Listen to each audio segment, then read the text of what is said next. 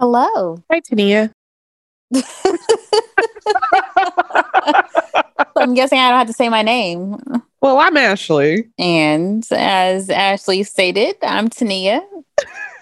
you're listening to another episode of Hugh I Do, the podcast that is going to talk about marriage after slavery.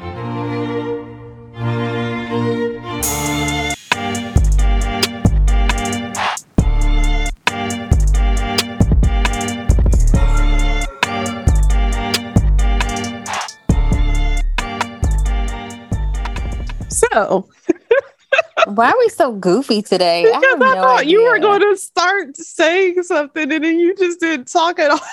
so I'm like, all right, let me chime in real quick. Another great episode. Another Such a great episode. episode. Man, I really feel like this this episode, like it could have gone on for much longer just because of how much stuff we learned. We did. You're right. It was great. Again, you know, there's so much that we don't know that weren't in our history books growing up and that wasn't taught in school. And even in Black History Month, when we were able to learn about our history for a little bit, it was very, it was what white people wanted us to know. You know, everything that didn't paint them too badly. And not to say that all white people, we know, we know. But seriously, like there's so much of our history that we're just not aware of because nobody was recording this information. Nobody was publicly sharing this information. And especially when we're in the age where critical race theory is a whole topic, and the fact that slavery and this whole horrible time in our lives is not being covered in schools because people don't want their feelings hurt, you know, episodes like this are so important. And I do think that when you enter into college, depending on where you go, um, there are some African American history classes that you know you can take. However, there's only so much that you can learn in one semester. And so if you're not a history major, you know, usually, you know, that class is is an elective and so you learn whatever you can learn within that three month period, and then you kind of move on to the next class, unless you're really, really dedicated and you want to continue to take more classes. However, a lot of these majors aren't set up that way. So, of course, we can also do our own research on our ends. Um, but I think this episode definitely gives us a lens as to what was going on during that time period by a really dope historian. We know that you're going to enjoy this episode, especially if you've enjoyed all of our other ep- episodes during this month of February. Enjoy.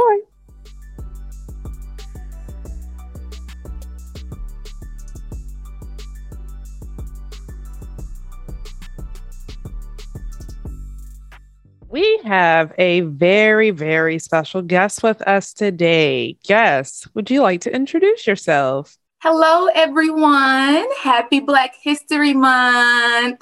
My name is Whitney, better known as the Dopest Historian. I was born and raised in Houston, Texas.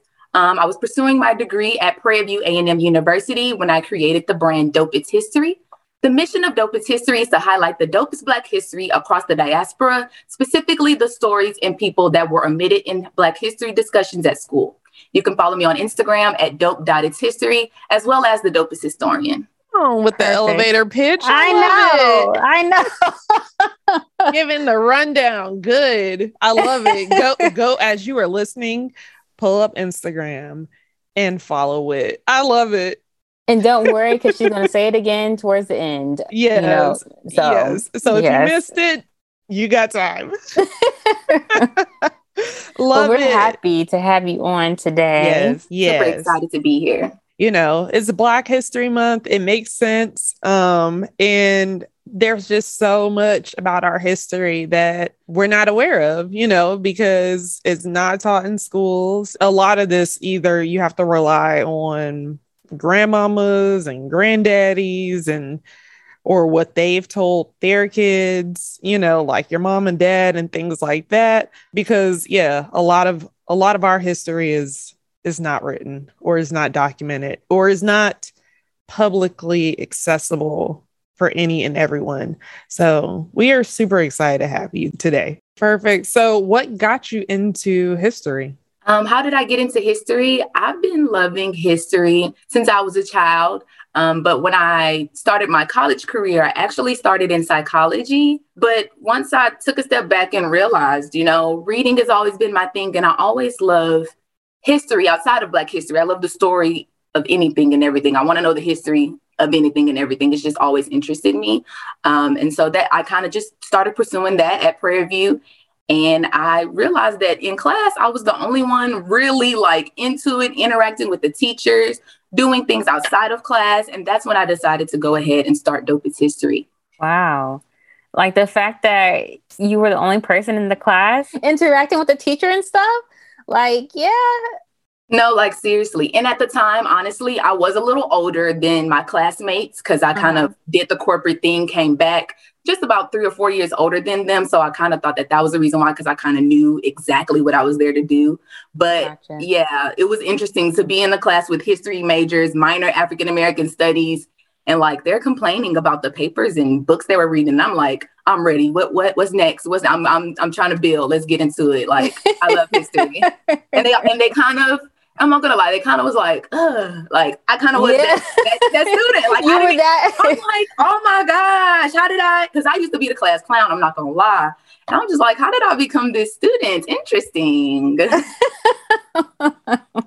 That's funny because I can only imagine, like, ah, here she go again, answering the question. here she go again. Like class about to be over, and here she go, raising her hand. we're at a HBCU, y'all. How y'all gonna be upset that we're getting into the Black History? Like, just, just right. chill, just chill. True. That's True. hilarious. Like you chose this class. Like I know. you came for this class. Right, right. Uh, but you know, back in the day, you know, I didn't really appreciate going mm. to school, learning, not having to work. You know, I didn't really appreciate responsibilities. yeah, yeah, responsibilities. Now I'm just like, you know, like I don't want to go back to those days now, but because I was broke. no, it's real. I don't want to go back to those days because I was, I mean, I wasn't struggling, but you know, I didn't have what I have now. So, yeah. but yeah, I didn't really, you know, appreciate it as much as I do today. So I get it. I do too. Well, we are going to start playing a game of this or that, which is a game we play every single week. Basically, you pick between this option or that option and you explain why. So I tried to kind of stick a little bit with the theme of what we'll be talking about tonight. So it's not wild. And that's more for Tania because yes, sometimes these you throw me for a loophole. Yeah. Okay. Well, mm-hmm. this one should be easy um compared so, like we were saying, you will start first because you are our guest. You'll explain your answer um, after you state which option you'll pick. Then it'll be Tania's turn, and then we'll start back over. So, to start, would you prefer to get married for stability or get married for love? I would prefer to get married for love. Okay. Because, you know, yeah, I mean, I'm a big love person. Um, I'm all into, you know, the way you love me, the way you care. Um, if it's just strictly on stability, I may lose out on that love. And then you're probably gonna lose me because you're not even loving me. So I'm not making you happy, you're not making me happy. It's just really not gonna work. Right. Okay. That's a very good answer. Tania? I mean, can we do both? I mean, like love and stability? Because I, you know, there's been some past relationships, and now I'm, you know, I'm giving y'all some info about me, but there's been some past relationships where I've been in love, like in love, but the relationship was not stable, like whatsoever. And it wouldn't have lasted the length of time for us to make it to the next level. Mm. So, I mean, honestly, this one actually, I want to say both. Okay. But I don't think I, I can didn't know that was an option. I would have chosen both. I mean, it's really not, but she couldn't pick. I can't. I can't because I need both. Yeah. I mean, like 'cause the helpless romantic in you would want the love, but you are a practical person. exactly. So and I've been oh so in love. Oh my gosh. Oh I so know. in love. I know I was there. just it just wouldn't have worked. yeah. so now I have both. You know, I'm in love, but also it's stable. So uh, I I get need it. both. I need both. Okay. Okay. Um, yeah. I would You want to pick both too? I mean, but I know I can't. So I'll just be different from y'all just for that one listener out here that's like, you know what? I'm gonna get married for stability. Sure. Because you could maybe like grow to love someone if they check a box to a certain extent, you know, like I mean, of course, it happens all the time. It happens all the time. Like Mhm. uh like arranged marriages, you know. exactly. I mean, it's stable and then years later, you know, they end up loving each other, you know. Mhm. They And there are so many types of love. soulmates. Mhm, Exactly. Yeah. So, So I'll go with stability because I think love can't pay the bills by itself. I don't want to be homeless, you know. So Or you gotta no, let me not say that. Too bad. I was- Oh, you I'm can get about to say- OnlyFans. no. Oh, Anyways, no, continue. continue. okay. Anyway, so round two. Would you prefer to have a bridal corset made of silk or your bridal corset made of velvet? Hmm, tricky question because I like both of them. Um, well, I'm not going to choose both. What if I did half and half? No, I'm kidding. I'm kidding. Okay, I'm going to choose, I'm going to go with silk. I'm going to go with silk. I want to just feel Okay. all nice and silky smooth. Yeah, I'm going to go with the silk. Nice polished look. Mm-hmm. Okay. Tania, you going with silk? Um, so if we are in the winter time, like now, definitely velvet. But if we're in the summer, I'm not gonna do that to nobody. then I'll go with silk. Well, maybe not. Maybe I'll go with silk during the fall because I know I sweat, and so the silk, you know, you just see all those sweat stains and stuff. Um, but this is just me thinking too deep into the question. So I'm gonna go with velvet. Okay. I would too. I love velvet. I also Yeah. like silk, but velvet doesn't work in the summer. I was trying to think of the lyric and um oh my gosh, I love this song and it just blanked. I don't know why I blanked. I can't wait. Leather in the summer, silk in the winter, but that wasn't velvet, so my bad. Um anyway, I just rem- I could just hear silk in the winter and I was like, wait, what's the what's in the summer? Just kidding. Anyway, all right, cool. So round three. Bridesmaids in the same dress as the bride or getting engaged before meeting your fiance because they're in the war. The second, what is the second option again? Getting engaged before I see my fiance because he's in the war. Mm-hmm. So basically, when he gets back, I already know we're engaged and things. Mm-hmm. It's So like said- your parents put this together. Or bridesmaids in the same dress as the bride. Mm-hmm. Okay. Um, I'm going to go with, I guess, finding out I'm engaged, even though my man overseas. Because I mean, we together regardless. So, but yeah, I don't want my bridesmaids wearing my dress. Like, can y'all change it up a little bit? Like, I don't know. Right. I love your answer to Okay, well, what about you, Tania? Are you with the fiance overseas? Y'all writing letters, or are we all wearing the same dress as you, but you know him and he's right here, not in the war? This is I what I'm talking about. I mean, for some people, that's how it was. Like, because the goal was to be married by a certain time. And it's like he fighting in the war. So, you know, on a certain level, he is a good man. And he's not being tempted, allegedly, over there while he's fighting the war. Now, it depends on what country he's in and, you know, but let's just assume he's not being tempted. So what are the options again? Because because I'm okay.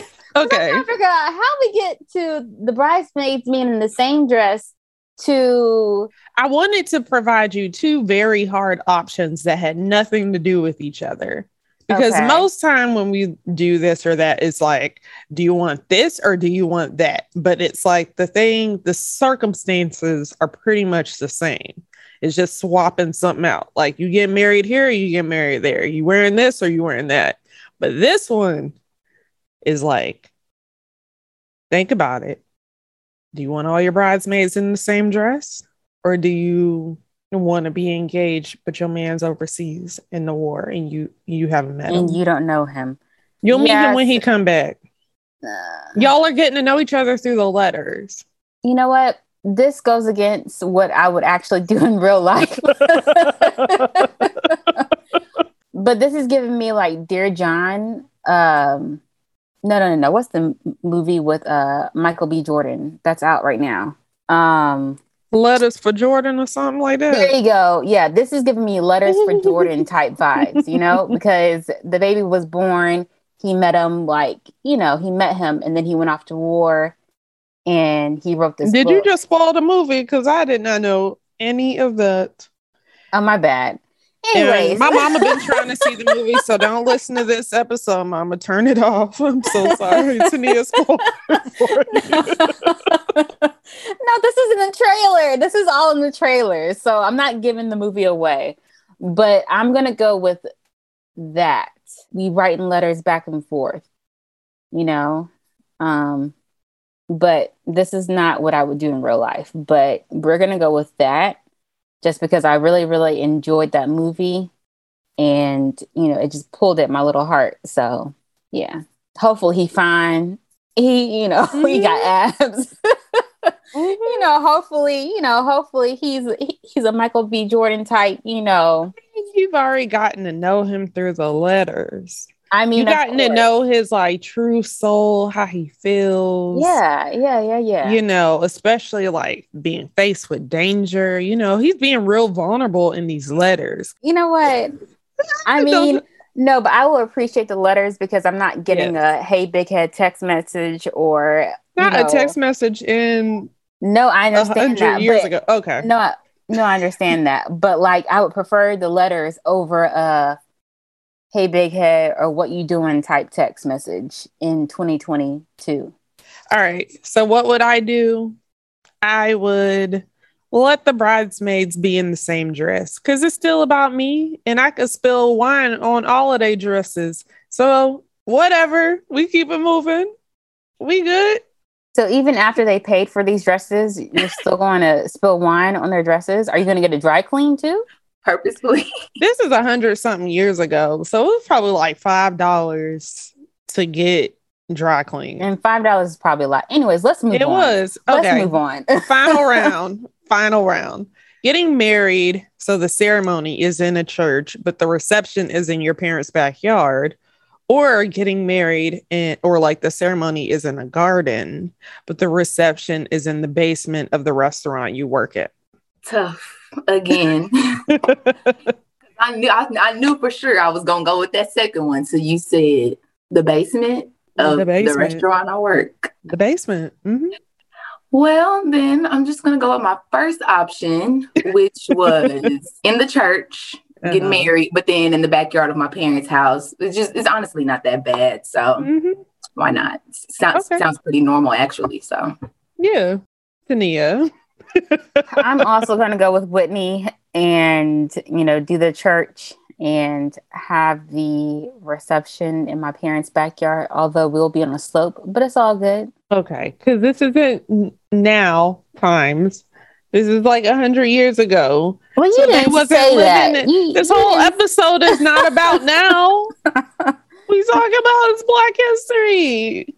Oh, okay. Anyway, I'm gonna go with y'all though because it's probably cheaper to get married in the ceremony, in the all that, like at the church, and then go to your parents' house. So yeah. Okay. Okay. Well, For listeners that maybe wasn't paying attention in our intro, we are talking about post-bellum love, marriages, weddings, all of that, even some divorce, because after slavery and after, you know, our people were emancipated, there was a lot, you know, having to like adjust to non like not being in that life anymore, especially if you were like in that generation where you grew up maybe your childhood or maybe your teen years or maybe even like some of your young adult years you may have been on a plantation but now you don't have that anymore. So whether you're first or second generation removed there was a lot of implications. There was a lot that changed. And so the shifts of family dynamics the shifts of like why people got married navigating work and marriage and children and all of that like that's that's what we're getting into today. So i'm excited again. I know tania's excited. So tania kick us off. Now that black people are no longer enslaved what did relationships and courtships look like? Okay, so before we even get into the question, I have to set the scene of what exactly was going on Civil War, Reconstruction, in the Nadir era. So let's get clear on that. The Civil War was during the years of 1861 to 1865. After the Civil War, they um, emancipated the slaves were emancipated at the end of the year in December, which abolished slavery in the United States of America. After the Civil War era was the re- Reconstruction era. The Reconstruction era period lasted from 1866, so literally a year after Civil War ended, until 1876, about a uh, 10 year span. The Reconstruction period was supposed to be a time where the federal government helped freed Black men and women adjust to civilian life after being emancipated. With the passing of the 13th Amendment, which freed all slaves in the United States of America, the passing of the 14th Amendment, which would then um, consider the past enslaved to be citizens of America because as long as you were born on American soil, you are now considered a citizen. So that in, encapsulated all enslaved. And then the 15th Amendment, which was Black men can vote.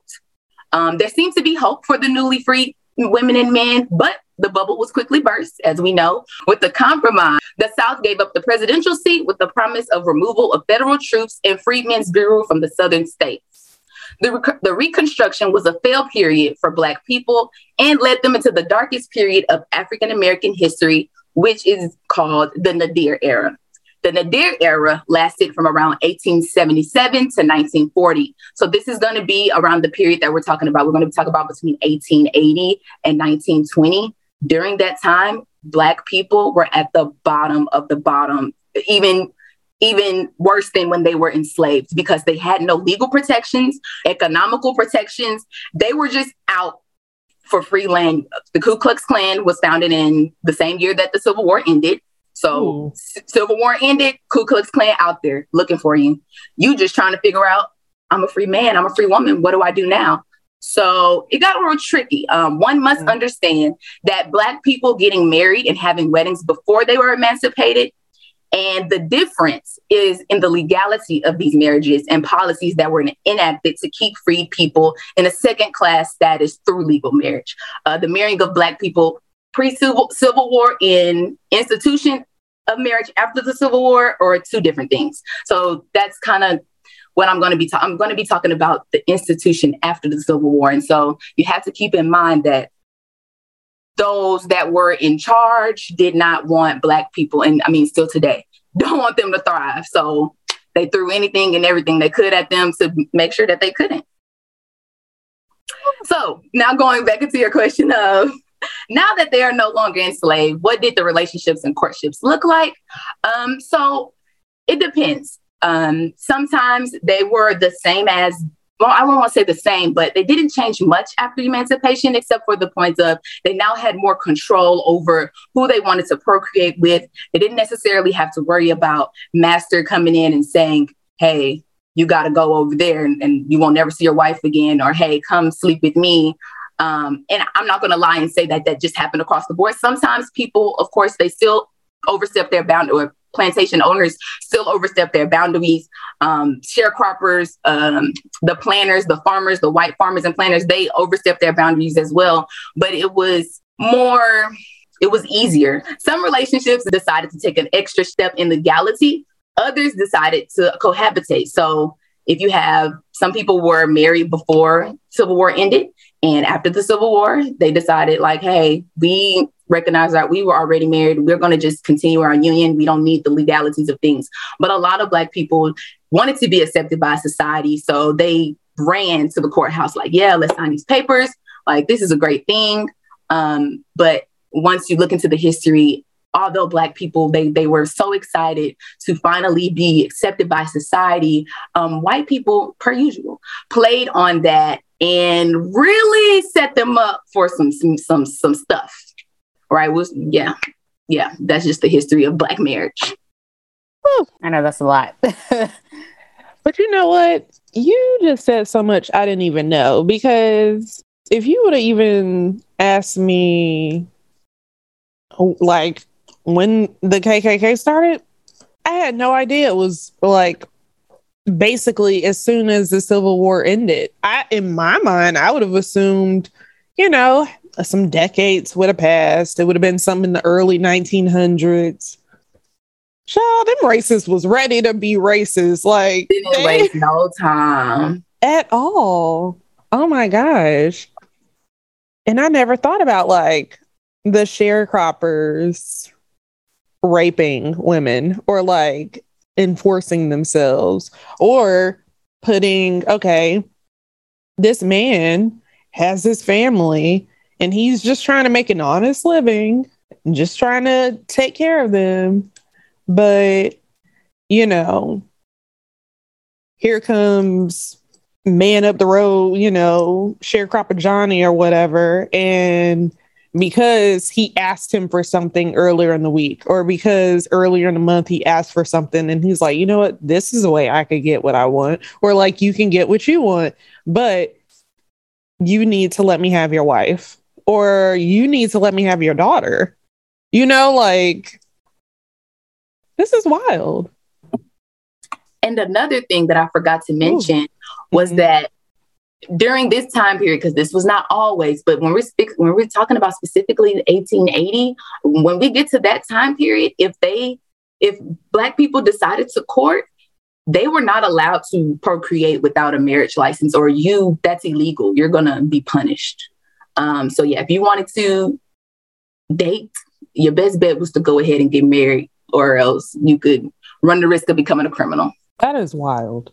Tania, you knew that? So I remember Dr. Reyes mentioning about the but the legal paperwork, right? Like the legal paperwork that they needed because before they didn't have that. And so once uh, everything went through, they were like, okay, well now you need to go ahead and register, you know, um, this marriage. But then I also remember her saying that some didn't even know, like, so if they got married you know, on a different plantation, but then they were, let's say they were sold to a master in Mississippi, but they're originally from Georgia. You know, they didn't know if their actual husband or their wife was, you know, like, was still alive or whatever. So then they met someone else and then they kind of got married again, you know. So I knew that part, but everything else, no. And that actually that that would be considered a double marriage. And mm-hmm. if that first marriage would come to that second marriage, even if they all agreed to then be together, it would not be allowed anymore because of the statutes and laws that they had put in place. There was before the policymakers came in and started saying like hey you got to be with one person if you're trying to make a kid you got to be married before then it was not uncommon for men to have multiple wives for the simple fact that they may have moved plantations, they may have went off to war, and then also for women, they could also have multiple husbands for the same thing. Their hus- they have, may have a husband on this plantation, they may have another husband in the war. They they didn't necessarily that didn't happen all the time where everybody be together at once and it's like oh what's going to happen but it did happen and oftentimes the white person would choose who that man or woman was going to marry based off, well, let's say for the man, the uh, the white person would choose who the man was going to marry out of the women based on how many children were had by the women. So whoever had the most children, that's who the man would have to marry because in the end, the idea was that whoever is not married, the government has to take care of. And they were trying to eliminate that as much as possible. I just wanted to throw that out there since you had already kind of said that. Wow. Now right? that I didn't know. Like the economic impact in allowing you to be with somebody. Like, I don't like him or I don't like her. But it doesn't matter because she already got four kids and her over there got one. And maybe would have had two, but one died in childbirth or something. You know, like. Wow. Whew. So basically, like they were just, you know, forcing people to mm-hmm. go ahead and sign these documents and essentially just get it over with or just get it done with because we gave you the ability to go ahead and get married. Now y'all want to be picky. So, no, we're going to make these rules and regulations for y'all. That's basically what, you know, I'm getting from that. Wow. Yes, in certain instances, that is definitely what happened. Okay. Ooh. Um, I just did not expect all that. Okay, so so let's say prior to emancipation, there was a couple that was married. But then one was sold, and so the other wasn't aware of the status of their spouse. So, after emancipation, say at that point they're still in childbearing years, what like what happened to them next? I mean, were they still like, I guess this is kind of one of those questions like I kind of know the answer, but it's like, were they, you know, like still low key trying to find the other person, or were they just like, well, you know, they gone. So I guess, you know, I just have to like start over, like, you know, not try to live in the past. Like, how did that kind of impact their relationships moving forward? yes, that definitely definitely was a case by case scenario. So some people separated from different plantations happened to find their way back after emancipation. Other times they did decide to go their own ways and start their own different families. And then there's even some stories because you remember sometimes men would go off in the Civil War. And this gets very interesting because say if you know you're married to your husband on a plantation and then he decides to go off and fight in the Civil War. While he's out at the Civil War, he goes and takes up another wife. Emancipation is over. You know, you now go and find your husband. You get to your husband, he's like, Oh, this is my wife. And she's like, Well, okay. Husband dies. Now you have two wives saying, This, this is my husband. This is my husband. The pension is not going to go to the first wife, it's going to go to the second marriage was only legal under the flag. The the their marriage was not legal technically. So yeah, it, it different scenarios for every little thing. But yeah, they they sometimes they decide to start on family, sometimes they came back together. I didn't even know they could get married in the war. That's but the, I guess that was that was one of the only ways black people could legally marry was under the flag in the military. Wow. Wow. I never knew that. Wow. Okay. Ooh, I'd be mad with that first wife. I know. bruh, like we went through the trenches together. Right. I knew you win. and meanwhile, she get to come in afterwards. Dang. Not the echoing. Not seeing how that I know, because we still see that to this very day. exactly. Like I built with- you up. I know. Like you wasn't with me when I was shooting the gym. so do we know how long and this is after emancipation. So do we know like how long people recording or like how many folks they courted? You know, like do we have any details on kind of like what I guess that, and I mean, to be honest, were people even really still courting back then? Like, or was it starting to starting to become dating? like, was the romance of it all starting to go away? You know, I would like to believe that they courted, but unless they were someone well known and documented, like Frederick Douglass, W.B. Du Bois, well, W.B. Du Bois, not more so Frederick Douglass, um, you know, but just people that were more known and documented, um, we wouldn't really necessarily have that specific information because that's kind of that's real personal for that time period and like who was gonna care to be like, oh, how many people you seeing? Oh, okay. And when did you stop seeing him? No, right. they, they, didn't care. they did not care whatsoever. Like yeah. people, historians didn't care to record that at the time. Um, I do believe that they did start to record like things with marriage and courting, like towards uh, 1920s and a little bit after. Okay, good to know. All right. So moving into the weddings, um, we talked about courtship, and now we're going to be talking about weddings. So what did weddings look like during the this time? And then also can you describe like the dresses the jewelry the celebrations? You know like how were things you know back then? Weddings were taken very serious and and it was taken very serious to those who could afford it. Um, not everybody could afford a wedding right? We just not that far removed from being enslaved.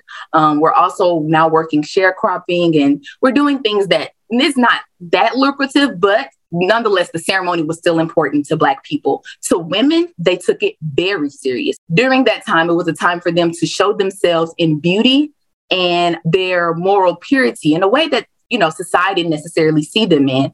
Women definitely didn't hesitate to take assistance from anyone.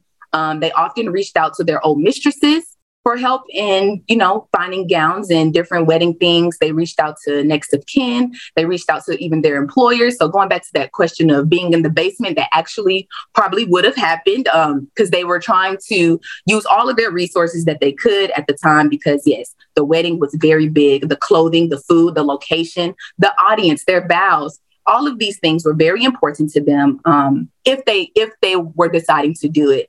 Um, some didn't have a wedding while enslaved, so they did a wedding afterwards. Some had a wedding while being enslaved and said, I'm going to have an even bigger wedding now that I'm not. I'm going to do it without master standing right there. I'm just going to do it with us. You know what I'm saying? Um, the Freedmen's Bureau would oftentimes, and this is kind of like right at that edge of like coming into 1880 a lot of those marriages that came into 1880 they were married as a bunch like at one time. Like there would be this big ceremony 25 couples which is all right you're married okay? You're married okay? You're married. And then it'll just be this big party grand party for the rest of the evening and all of these things. And then basically they were trying to impose the institution of marriage on the newly in, uh, free black people. And they were like you know like i said they they they enjoyed it to one extent, but then the other, they really wanted to, you know, continue the traditions that they wanted to do without the legality of things like, why do I have to go to jail if like I don't want to sign a paper? Like this is my wife regardless. Because I don't sign a paper, I now have to like never see my wife again. That doesn't make sense. So yeah, um, to push black women and black men to get married, to make this a thing, the Freedmen's Bureau definitely had a hand in that. Often not making it, you know, special, but just saying like, hey, y'all, y'all married, have a good life, get out my face. That reminds me of like some places, if you go to the courthouse, it's like a whole bunch of folks at the courthouse at the same time and they just go down like each one. Um, or there are certain things that everyone could say in unison, but I think to be recorded that, you know, certain parts have to be kind of individualized like okay i go through this with this couple now this couple this couple this couple. That's what that sounds like to me like let's just check this box all at one time. All right y'all go on so then we could schedule the next bunch to kind of all do this like a lump sum wedding. It's not even special. And you know what? It was probably inspired by that air quote movement.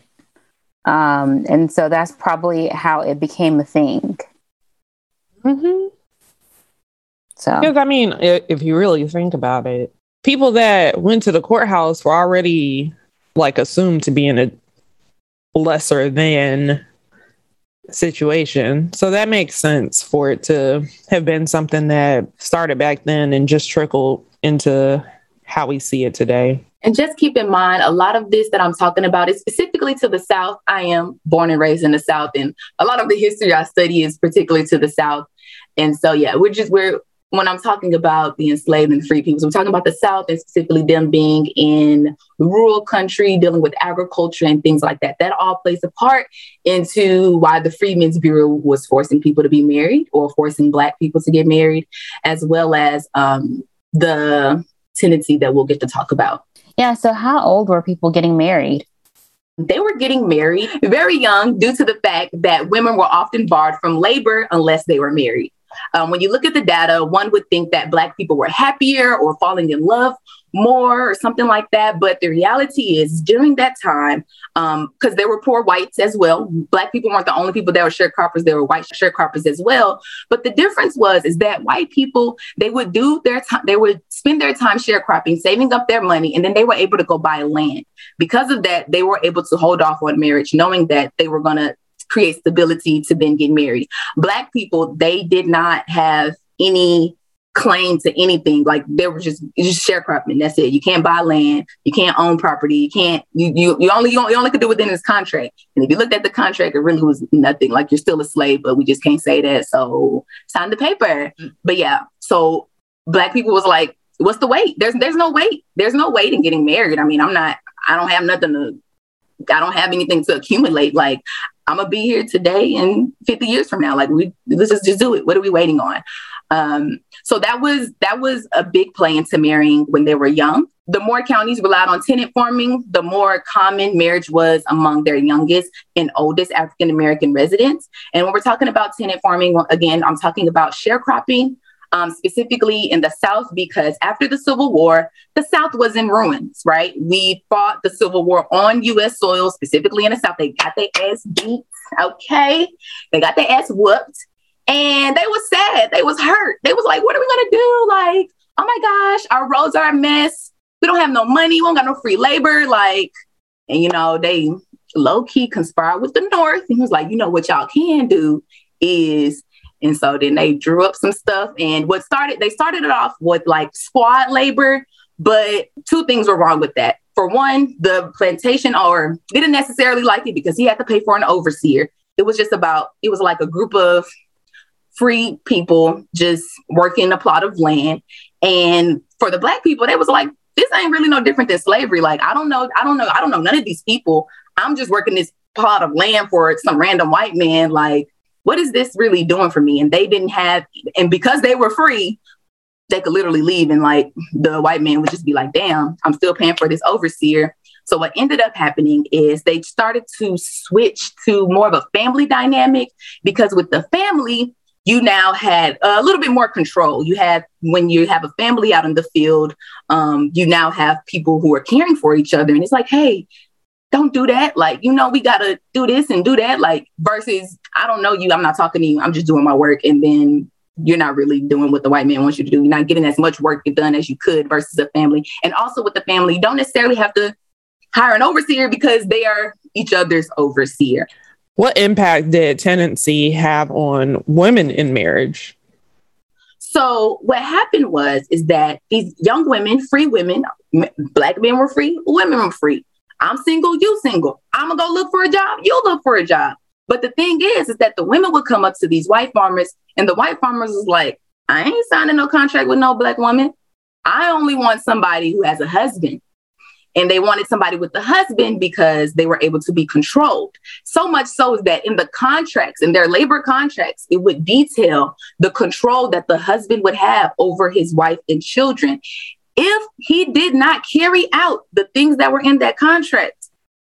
Just, just imagine what would happen. Like, yeah, so women were barred from working so they usually found a man like hey that was that was pretty much their way into the labor labor force is to find a husband and start working with their husband but a lot of times because of the um, white farmers doing their part in making sure that black people can't succeed he did little things to like keep the husband and wife probably not just at the best that they could be, but I mean, we're still here today, so clearly something worked. Of course. like, wild, though. I know, like just to just to see where we are today, especially black women are pretty much running things these days. And so just to hear about that contract and the husband had control. That just doesn't sit right with me and my soul. Honestly, it's such a blessing how far we've come. And you know what? I never realized this, but I thought women didn't start working until like the 50s or 60s. I don't know why I thought that. I thought everybody was stay at home wives. White women, perhaps. Yeah. and I remember like being taught that, that, you know, like after a certain point, you know, especially I think what the second war kind of started to trigger some of yeah. that because yeah. somebody had to pay these bills. Um, and somebody had to keep the household running. Mm-hmm. But it never clicked that that was just white women, which is wild. Of course it is. Of course, we we've been working for hundreds of years. Like, uh, yeah. Why yeah. did you ever think there was a break? right, right. Why why would it be? Why would we get that? That's a luxury. That's wild. But yeah, we've always been working, working hard. We fight through the pain. Yeah. Yeah. There's so many men that's like, I could never go through what you go through, you know, or like I could never work through pain. Meanwhile, do you know how many times where we had to go to work sick and still perform? It may not have been at 100%, but it was probably a good 95%. yeah. We, because I even think, I mean, men now, they they get fake sick, you know, a little tickle in their throat or something, and then they can't do nothing. They all exactly. lay it out, and it's like we have to work, and there is blood flowing outside of us. we are in pain right now, like, but okay, relax. Anyway, um, so let's talk about divorce because that was a thing people were getting divorced. So like not even like if you know anything about like the divorce rates, if we have any of that information, but even if not, and Tania, I'm taking your question. So why were people getting a divorce? Like talk us through some of those implications. People were getting divorced for the same reasons they were getting married. The tenancy they got married because they wanted to work, and then the women would leave because it's just like, bruh, I can't stand this subordinate status that I'm in. I literally have no control over my life. Like, even if they were able to start to establish a relationship with their husband, the system, right? It's just, it just wasn't going to, work. not for the Black woman. It just, it became too much for some Black women, rather if they wanted more, they did a lot of times black women would leave and go to the city. Remember, we're talking about rural areas. Um, so they would leave and go to the city. Also, the women who didn't marry, who were out and felt pressure to marry in the rural areas, would just migrate to the city like it's nothing. Um, policy made it really hard for them to divorce as well. Remember, the white man's goal is to keep all of them together so they are responsible for their poorness. It ain't the government fault. Y'all were married, y'all a family. You should have been making your money and doing what you need to do. At the point where you're not, well, actually, that's not even a thing because that's just you'll be impure, you'll be castrated, you'll be ostracized out of the community. Like just all of these bad things, they just make them feel so like if I divorce, then I'm just I have no reason to live anymore. And that's just what that wasn't the case. Um, but like I said, they definitely mind control in regards to y'all need to get together. And once you get together, there is no separating, no matter what. It doesn't matter. And if you do separate, you're probably going to get into some legal trouble. Like, it, it, because during that time, there were so many codes, there were so many things that you could not do. Like, you couldn't be outside at night uh, without this piece of paper. You couldn't sell your own farm produce at this certain time. You couldn't be just walking down the street on a regular Saturday. Like there was just so many different things. So imagine if you got a divorce and now you're like not with your family and you kind of you you out in the streets trying to figure it out. Well, now you in jail because you ain't supposed to be out in the streets. Like I don't care about none of that. you need to be on somebody's sharecropping land or somebody's house because yeah, you, are doing too much. No black. I don't want to see no black people. If you out in my view, you're going to jail. That's pretty much what it was. That's wild. That's wild. Well, this is not really wedding related, but I'm curious what other jobs did were available or that one could hold in that time frame because I would imagine not everybody was sharecropping, but or like, you know, having a I mean, I guess the majority probably were, but like yeah, at that time, tilling, tilling the yeah. land for different things. Um, but like I said, if they didn't want to do that, they did try to go to the city. So then that's where you get your blacksmiths and things. But for the most part, um, you would have like sharecroppers and then like different, and I wish I could think of, but different, different occupations surrounding rural life. Um, some people's jobs, as it is today, was just to be a snitch. Literally, black people would snitch on others, like, yeah, they've been shacking up and they ain't got no marriage license.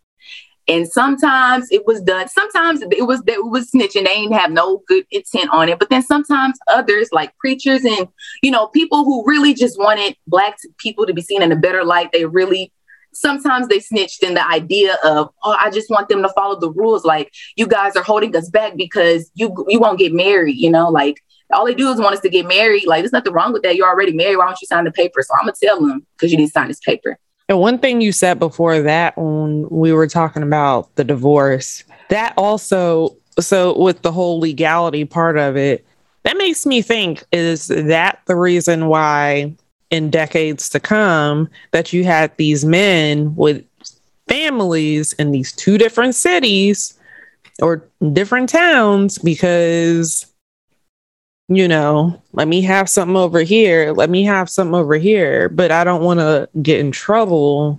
You know i want to mess up what's over here. But that one time i drove into town or that one time i went over over there you know I saw a little red bone. For real though.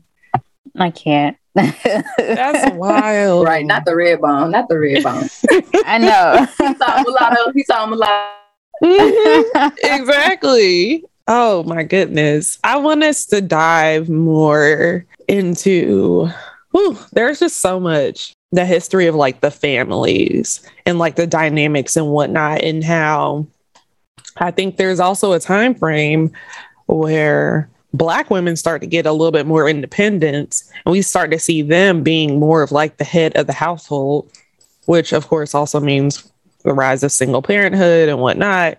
But i think a lot of that is good information for us to know and just have about the history of like how we have come to be how we are now. Yeah. so we'll definitely have to dive into that I don't want this to be a thing where like we only talk about, and we wouldn't because that's not in us anyway, but where we only talk about Black history in February because that's what they do. Dang. You get it. So um that was great though, Whitney. We appreciate yeah. that. We'll have you back. We'll have you back. Definitely. Thank you. Definitely. Thank you. I really appreciate it. I definitely had so much fun talking to you all and also doing you know, my research. I had to yeah. get into it so I can come to you some dope history. Yeah. Yeah. yeah. So now we're going to move into the wedding vendor love. And this is where we ask you, our guest, to go ahead and give us, you know, um, a wedding vendor or anyone within the industry that you may want to highlight or you just really, really love their work and you just want to just let them know how well they're doing or you know or let us know that they're doing great work within this community. Because um, as you all know like this is what this is why we started this podcast. And so um, we give you the opportunity to highlight people that we may not even know about. So yeah so that's what this is. And so whitney who would you like to shout out today I would like to shout out my dad. I spoke to Ashley earlier and I told her that my dad actually was a wedding videographer slash photographer for about 30 years. He just recently retired to continue his other three businesses full time. Um, and so, what I'm shouting him out for, he is a, fam- a licensed marriage family therapist. And so, I want to highlight him. So you can go to him for marriage counseling. Handle or company name is A Better Family Now, and it's spelled exactly how I said it A Better Family Now. And his name is Clifton Brantley. Um, again, we're in Houston, Texas, and he is a licensed marriage family therapist. Love that. Yeah. Perfect. So, Ashley, who would you like to shout out this week? This week, I am shouting out a wedding planner based in Oregon. Her name is Cherish Simpson, and she is the owner and lead planner over Dream Weddings and Events. Um, Dream Weddings and Events uh, specializes in creating memorable weddings and events with creativity and attention to detail so that your special occasion will be talked about long after the last guest leaves. I love that she thinks about that. Um, her work is beautiful. She's worked with a variety of couples in terms of styles, ethnicities, all of that. So, if you are in the Oregon area and you are in need of a planner or even a destination planner, I will look up Cherish with Dream Weddings and Events. All right. Well, where can they find you if they want to get more history? Well, if you want to see me in the physical, if you come to the H, Houston, Texas, down here in the South. You can pull up to the Houston Museum of African American Culture. That's where you'll catch the dopest historian on Fridays and Saturdays, just kicking it at the Livest Museum in Houston. And then if you want to follow me on social media, specifically Instagram, you can follow me at dope dot it's history so d-o-p-e then there's a period in there and then i-t-s history and then if you want to follow my more historian like i'm showing myself as the historian i've just started this this year. It's the the dopest historian. I consider myself the dopest historian, so I've separated the history content versus me being the historian.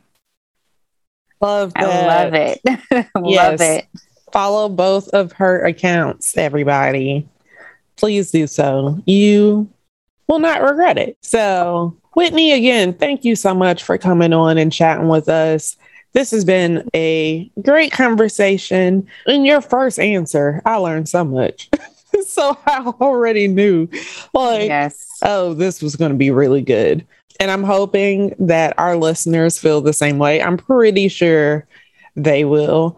But again, thank you so much for coming on and talking to us.